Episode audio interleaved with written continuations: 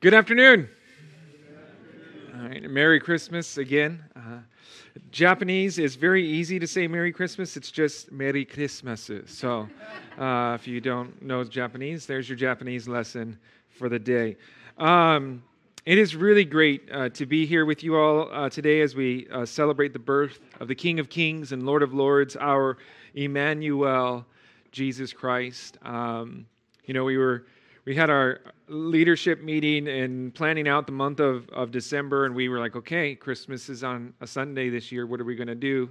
Um, and there was like, well, we'll do Christmas Eve service, we'll do Christmas Day service, and and maybe people will go to one or the other, or maybe they'll go to both. Maybe they won't go to. We, it was really we did not know what to expect. So just to see a, a full room here of people that have gathered to worship the Lord. It really ministers to my heart, just your presence. So thank you uh, for coming out here. I do hope and pray that you've all had a very blessed Christmas morning, that you've enjoyed uh, participating in whatever traditions you and yours have uh, for this very special time of year. Um, as I mentioned, I'm just blessed to be here uh, to see that so many of you have come and uh, set aside time to worship the Lord. I want to also welcome those who are gathering with us uh, online who can't make it here in person. Uh, I pray that the Lord ministers to you as you join with us uh, virtu- virtually. Um, you know, I know it is uh, cliche to say, uh, but uh, Jesus really is the reason for this season. Without the Lord, sending his one and only begotten Son to come and live among us and then subsequently die for us, we would have nothing to celebrate this day. And so, uh, I'm glad to see that you guys have, have come and, and have really made worshiping Jesus a priority for your Christmas celebration. Now, normally we would dismiss the kids and let them go. Don't run off, kids. Um, usually it's like they're waiting uh, for me to do that. We're going to stay together as a family. Uh, we do have the nursery is available if you'd like. Um, if you need that, there's nursery and I believe the toddler classes as well. But our elementary kids, we're going to stay together um, and uh, do a family service. And so uh, we're going to keep the family together. Uh, the we're going to shorten up our time a bit this morning as well. The plan is to be complete by the end of the hour. Um, yeah, and so I know that trying to keep the kids' attention for more than that will probably be a Christmas miracle, you know. So, um, but yeah, you know, our God is the God of miracles, so uh, we'll just have to wait and see what happens here uh, today. This afternoon, I'd like to draw our attention to some of the events that transpired after the birth of Christ. Uh, last night, we sang songs, we read scriptures, reminding ourselves about the birth of Jesus Christ, but we left out some of the details for us to consider this afternoon.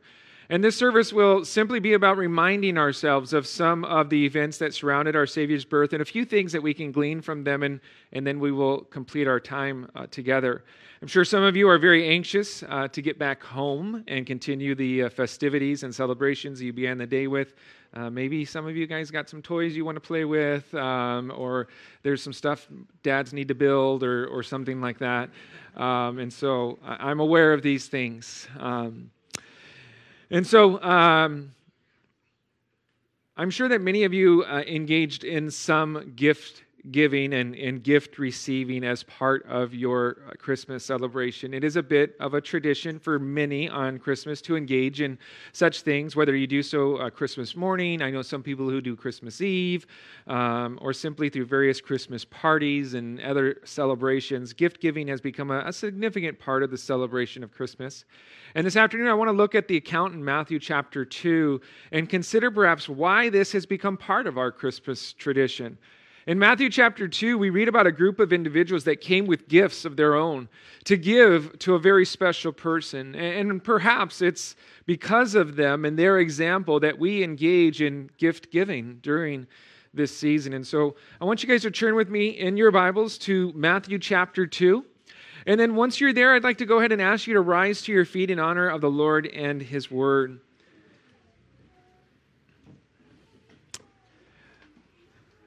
The title of our message this morning is The Greatest Christmas Gift.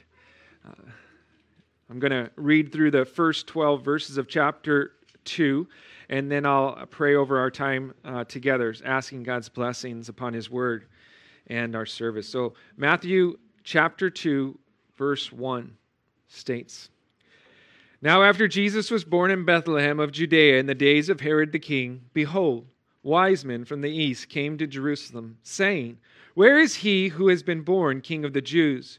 For we have seen his star in the east and have come to worship him. When Herod the king heard this, he was troubled, and all Jerusalem with him. And when he had gathered all the chief priests and scribes of the people together, he inquired of them where the Christ was to be born. So they said to him, In Bethlehem of Judea, for thus it is written by the prophet, But you, Bethlehem, in the land of Judah, are not the least among the rulers of Judah, for out of you shall come a ruler who will shepherd my people Israel. Then Herod, when he had secretly called the wise men, determined from them what time the star appeared. And he sent them to Bethlehem and said, Go and search carefully for the young child, and when you have found him, bring back word to me that I may come and worship him also. When they heard the king, they departed. And behold, the star which they had seen in the east went before them till it came and stood over where the young child was. When they saw the star, they rejoiced with exceedingly great joy. And when they had come into the house, they saw the young child with Mary, his mother, and fell down and worshipped him. And when they had opened their treasures, they presented gifts to him gold, frankincense, and myrrh. Then being divinely warned in a dream that they should not return to Herod, they departed for their own country another way. Let's pray. Father, we thank you for this uh, afternoon and the opportunity to gather together and open up your word and allow your word to speak to us. And Lord, just as our word is, is open before us, we've opened and read, Lord, I pray that our hearts and our ears would be open as well to all that you would have for us to receive this uh, day. Lord, we do thank you again for the gift of your Son, Jesus Christ. We thank you for the opportunity that we have to celebrate today, to acknowledge um, you and your coming for us. May you be glorified in our service. We ask and pray in Jesus' name. Amen. Amen. You may have a seat.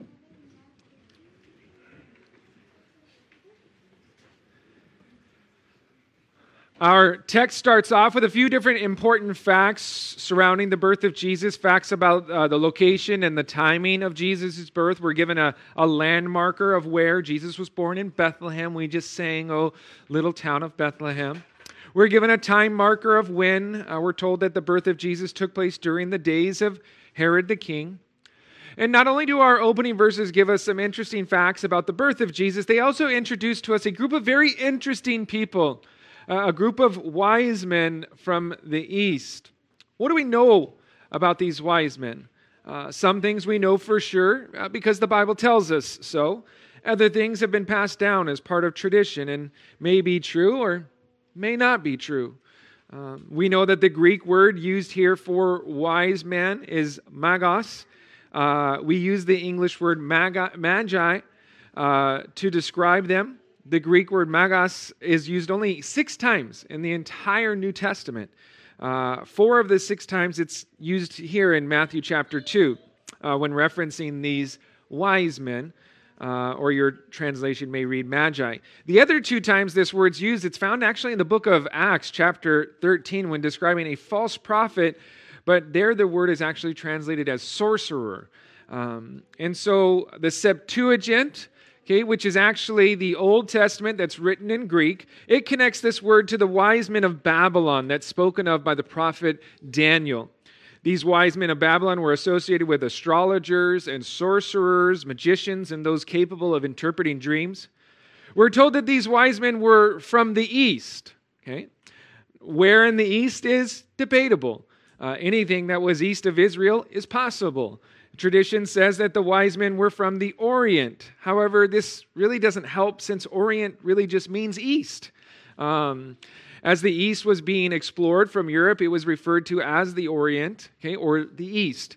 As they explored further and further out, it became necessary to start distinguishing between the Near East and the Far East. The Far East would identify uh, Eastern and South, Southeastern Asia. Here in Japan, okay, we are considered to be part of the Far East. The Near East, okay, over time became identified really as the Middle East. Okay, for all intents and purposes, the Near East and the Middle East are somewhat synonymous today. Okay, and so just exactly where did these wise men come from? The Bible doesn't say specifically. Okay, all we can conclude definitively is that they came from somewhere east of Israel. Okay, We note here in our text that these wise men, they knew about a coming king for the Jews, a Messiah. The title, King of the Jews, was a clear reference to the Messiah, the promised and anointed one that was to come and bring freedom to the Jewish people. We're also told that they saw his star from their homes in the east. The fact that they were looking up at stars supports the idea that these men may have been astrologers of some sort, but we don't know. Uh, something in the stars, though, as they watched them and mapped them out, perhaps indicated to them that a particular star was the king's star. Now, there was a prophecy mentioned in the Old Testament by Balaam in Numbers chapter 24, verse 17, that connects the coming Messiah to a star. It reads, I see him, but not now. I behold him, but not near. A star shall come out of Jacob, a scepter shall rise out of Israel and batter the brow of Moab and destroy all the sons of tumult. This star, okay, that will come out of Jacob is a reference to David and his seed that will come after him, the Messiah. Now, whether or not they were aware of this prophecy, we don't know. If not, we're left to wonder what it was that clued them into this star being the star uh, or his star. The truth of the matter is, we just don't know for certain. Okay? We're told that what their objective is. Okay? Their goal in traveling from the east was that they came to worship the King of the Jews. And now this is something that's a bit strange to read. Okay? It is strange to read about people from the east coming to worship a king from Israel. You know, every indication is that these men were not Jewish. Okay? The, so it would be odd for them to come and worship the king of the Jews. Okay? And also, uh, they know it to be a baby. Okay? Most babies were that were royalty were first identified as princes. Their fathers were the kings. But yet, the fact that a newborn child would be worshiped as a king, that's a little bit odd as well. And it ought to make us kind of scratch our head a little bit, maybe ask some questions. Though we are given some good details here, some facts pertaining to these wise men and their coming, uh, the text still leaves us with a lot of unanswered questions that they pique my interest at least. You know, how is it that men from the east would know about the Messiah? Right? How is it that they would know about a star that would indicate the Messiah? And, and why would Gentiles come to worship a Jewish child as king? You know, I can't say absolutely, okay? But I do believe there is a strong possibility that the prophet Daniel may play a huge role in understanding the presence of these wise men. As previously mentioned, the same Greek word used for the wise men in Matthew is found in the book of Daniel in the Septuagint. And there in the book of Daniel, we read about a different group of wise men that were in Babylon who were called upon to give an interpretation to a dream that the king of Babylon had. Not only did they have to give the interpretation of the king's dream, but they also had to tell the king what his dream was. You see, the king didn't even tell these wise men what his dream was about, but yet he called upon them to not only tell him his dream, but also give the interpretation of that dream. And when none of the wise men were able to even tell the king his dream, let alone interpret it, he ordered that all of the wise men in the land be killed. And among these wise men was a Jewish captive and his friends Daniel, Hananiah, Mishael, and Azariah. Daniel and his friends were enlisted as part of the wise men of Babylon, and they were sentenced to be killed along with the other wise men. And when Daniel found out about this order from the king, he asked the king for a little bit of time to tell the king his dream and the interpretation. He went back to his friends and they sought the Lord together. And the Lord gave the revelation to Daniel, and he went before the king, and he said to the king, The secret which the king has demanded, the wise men, the astrologers, the magicians, and the soothsayers cannot declare to the king. But there is a God in heaven who reveals secrets, and he has made known to King Nebuchadnezzar what will be in the latter days. And Daniel goes on to tell King Nebuchadnezzar all the details of his dream and its interpretation. And when it was all said and done, King Nebuchadnezzar fell on his face, prostrate before Daniel, and declared, Truly, your God is the God of gods, the Lord of kings, and a revealer of secrets, since you could reveal this secret. The king then promoted Daniel and gave him many great gifts and he made him ruler over the whole province of Babylon and chief administrator over all the wise men of Babylon. Daniel would have been seen as a hero to all of the wise men of Babylon for saving their life from the death sentence that was pronounced upon them by the Babylonian king. And as a hero and a chief administrator over all the wise men, it's not hard to believe that Daniel may have had a considerable amount of influence over them. Of course, Daniel's involvement is my speculation, okay? Uh, we can't make a definitive point of that. The Bible doesn't tell us this explicitly. However, having Daniel inserted into the speculation does help to maybe shed some potential light on the subject as to why these men would come to worship the King of the Jews. And so these wise men, they've come from the east seeking out the king of the Jews. They're wanting to worship him. They first enter the city of Jerusalem and they start asking around, seeking after the king of the Jews. But all they end up finding is Herod the king, who's ruling over Jerusalem at the time. And we're not going to get into all the details of Herod and his response to the wise men seeking Jesus. Uh, time simply won't allow us to do so uh, this afternoon, uh, nor will we consider the religious leaders in their response. I really want to simply focus in upon these wise men and see what else that we can glean from them in their search for the King of the Jews. Because we're told of how the star they initially saw in the sky in the east, it led them to a particular house in Bethlehem where the child Jesus was located. And we're told in verse 11 that when they had come into the house, they saw the young child with Mary, his mother, and fell down and worshiped him. And when they had opened their treasures, they presented gifts to him gold, frankincense, and myrrh. Here we see, as part of the celebration of Jesus' birth, that gifts were given to the Lord. And for the rest of our time this afternoon, I want to consider these gifts that were given and what they tell us about Jesus. We're going to consider three main things about these gifts. Number one, we're going to note what the gift was.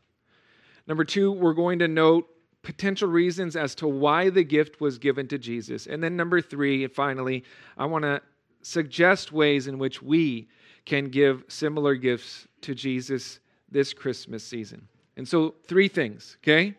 What was given, why it was given, and how we can give similar gifts to Jesus this year. First off, we see that the wise men presented Jesus the gift of gold. Okay, most of us know what gold is, right? Um, gold as uh, a precious metal. It was the most valuable of all the metals during that time. During this time, gold was used in many different ways. It was collected as treasure. It was uh, melted down into jewelry and ornaments. It was even used to overlay idols within the land as part of uh, idolatry. Uh, we also see many references in the Bible to its use as decor in places of worship. And so that's what gold is. We, we understand that. Most of us know what gold is, right? But why was gold given to Jesus? Let me suggest two possible reasons why they would give gold to Jesus. You see, gold was a gift you would give to a king, a perfect gift for Jesus as the King of Kings. In the Old Testament book of 1 Kings, we read of how the Queen of Sheba brought forth a gift of gold to King Solomon. Also in 1 Kings, we read that some 666 talents of gold were brought to King Solomon every single year as king over the land. And so, gold was also the gift that you would give to the Lord. In Ezekiel, Joel, and Haggai, okay, the Lord is quoted through these prophets as saying that gold belonged to him. Gold was most worthy for use in worship. Many tons of it were used in connection with the temple and the worship that transpired there. Gold was used to overlay the temple itself along with the floor. It was used to make the sacred utensils that were part of the worship there in the temple. Gold was used to overlay both the ark and the tabernacle. The Israelites themselves would give gold unto the Lord as a dedication. And so we see that gold was a great gift to give to Jesus as the Son of God, the Lord of Lords. And so, the third thing we want to look at this how can we give a similar gift of gold to Jesus? Again, I'm going to suggest two ways for you to consider. First thing I will suggest is that we can give this kind of gift to the Lord through our faith.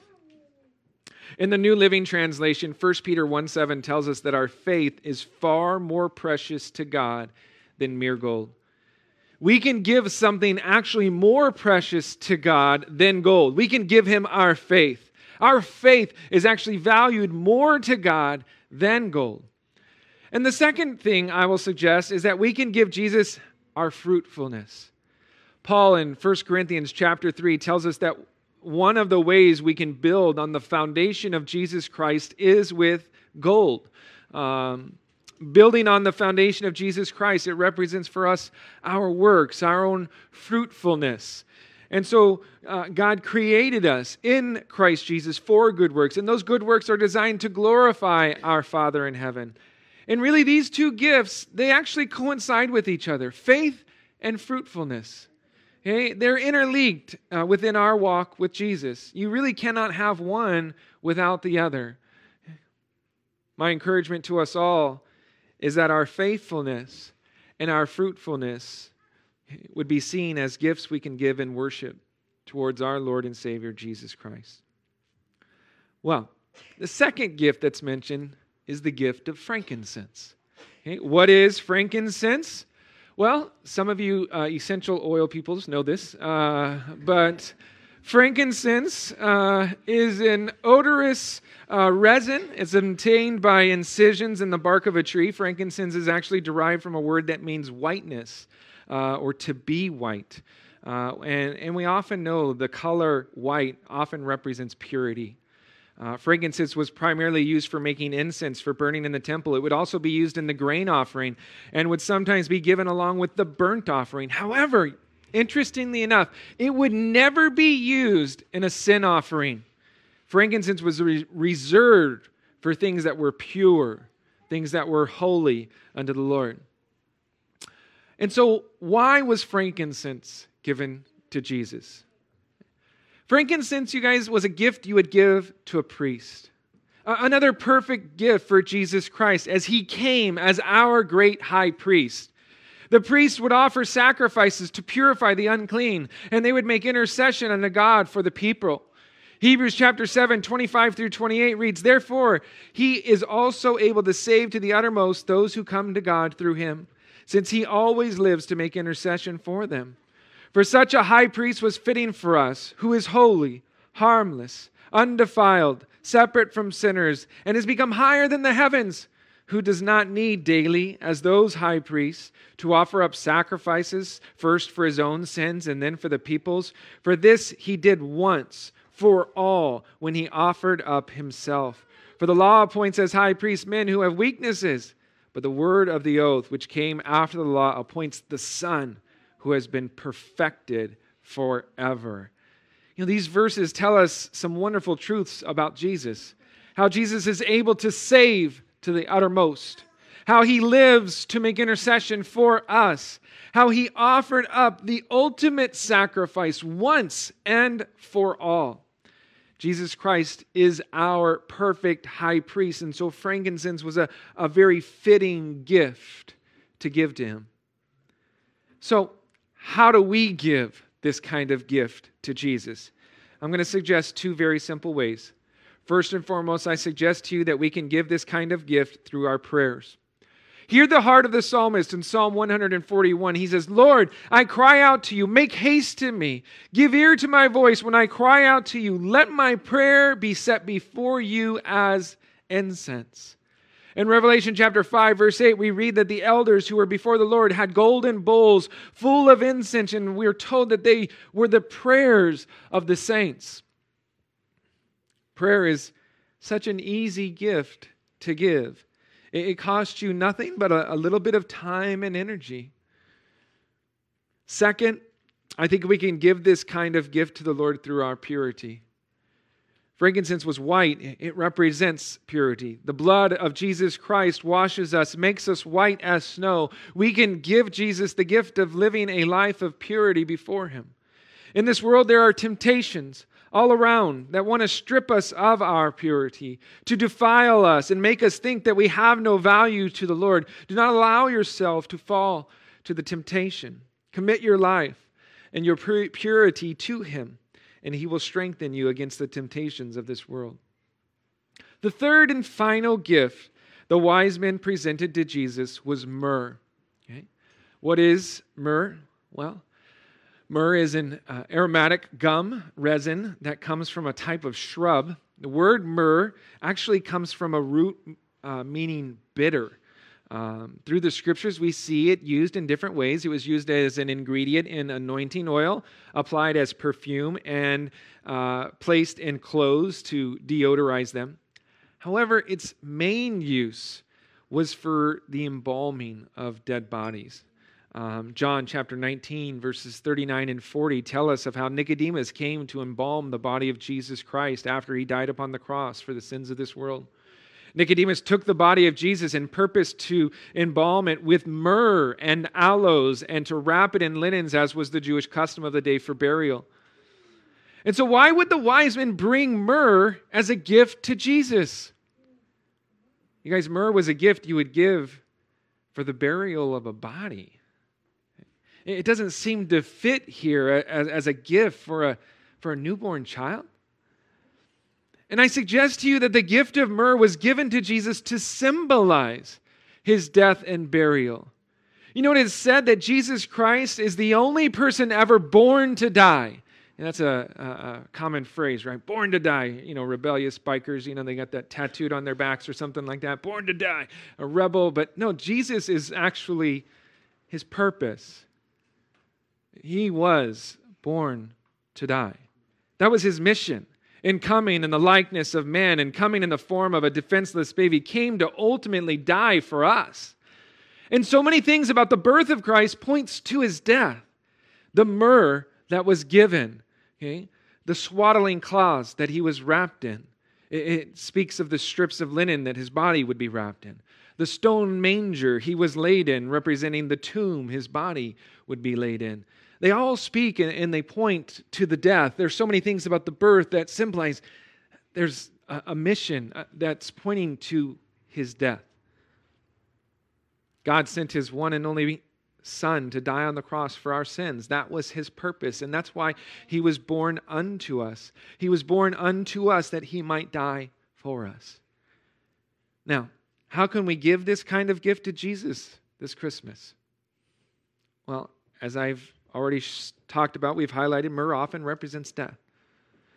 The Bible tells us in Romans to present our bodies as a living sacrifice, holy, acceptable to God, which is our reasonable service, according to Romans chapter 12, verse 1. In Romans chapter 6, we're exhorted to reckon ourselves to be dead indeed to sin, but alive to God in Christ Jesus our Lord. Jesus himself told us in Matthew's gospel that he who loses his life for my sake will find it. How do we give the gift of myrrh? By completely giving our lives to Him in surrender and service. Give your life to the Lord. I believe this is the best gift we could ever give Him. It is what He longs for most of all, is us. Give yourself completely to Him. He came for us, so surrender yourself completely this Christmas. You know, these wise men, they serve as a wonderful example for us today. Okay? Three things that really stand out to me. Okay. One was they were persistent in their seeking after the Lord, right? Number two, they humbled themselves, they worshiped the Lord. And number three, they offered what they had. They brought these gifts and they gave them to the King of Kings and Lord of Lords. And we too should do the same. We should keep seeking the Lord all of our days. Don't be satisfied with good enough when God has plans for greater things. Don't grow weary in your pursuit of the Lord. There will be roadblocks along the way, okay? Keep moving forward, keep seeking after Him. Remember to humble yourself before the Lord on a regular basis and fall before Him in worship. And remember the gifts that were given and how we can offer similar gifts to Him in our own lives today. These wise men surely knew how to give good gifts, and they are a great example to us and for us. However, they are not the best gift givers. That spot is secured for God and God alone. God gave the most perfect gift when he sent his son to this earth in the form of a babe. And that is why we celebrate Christmas, because of the gift God sent to us some 2,000 years ago the gift of his son sent for us. And my hope is that you would receive God's gift to you. that you would receive Christ into your life and you would know the joy of receiving the greatest Christmas gift ever given to mankind. God has given the greatest gift, but it is our responsibility to receive the gift to ourselves, to open the gift. You know, I'm sure many of you kids opened presents this morning. I'm sure you woke up mom and dad extra early with great anticipation and great excitement to open up the gifts that were given to you. And I know that it wasn't just at my house. How silly would it be for us to be given a gift, such a great gift, too, the best Christmas gift ever imaginable, but never bother to receive it ourselves? Never bother to open it up and to enjoy the blessings that are inside, right? Can you uh, imagine such an absurdity, right? I get you this amazing gift and you're like, "Thank you so very much." And you just you just leave it there. You never open it. You, you never receive. Thank you so much for the gift. Man, what a you're a great gift giver and but then you never open it up. You never partake of it for yourself. I know that that would never happen in our household. the they see those gifts and they want to you know tear into them. You know, Boaz, especially, was very excited this morning. but you know, we could do that sometimes when it comes to the Lord. God gave us His Son. How silly it would be for us to just be like, "Oh, thanks God," but never really partake of it never really receive it to ourselves and, and to enjoy it to its fullest. My prayer for us is that we will all know the joy and the satisfaction that comes with receiving God's gift into our lives. Amen? Amen. Amen. Look at that. I did it. Praise the Lord.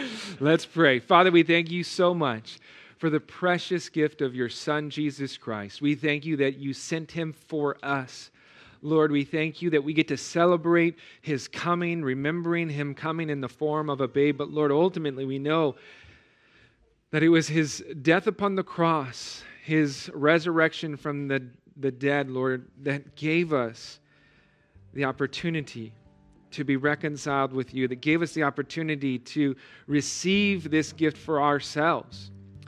And so, Lord, we thank you for your Son, Jesus Christ. We thank you for the life he lived and the life he gave for us. And Lord, I pray that we would receive that life into our own lives. Lord, that we would give back unto you, unto Jesus, our very lives. That we would surrender to you wholeheartedly, without reservation, knowing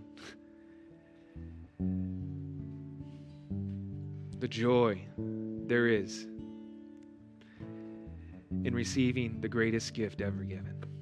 And so, Lord, we pray you continue to minister to our hearts, continue to stir our hearts for you as we continue our celebration the remainder of this day. Lord, I pray that you'd still remain at the forefront, that you'd be glorified in all that we do and say. We give you our lives, give you everything that we can in worship. We pray all this in Jesus' name.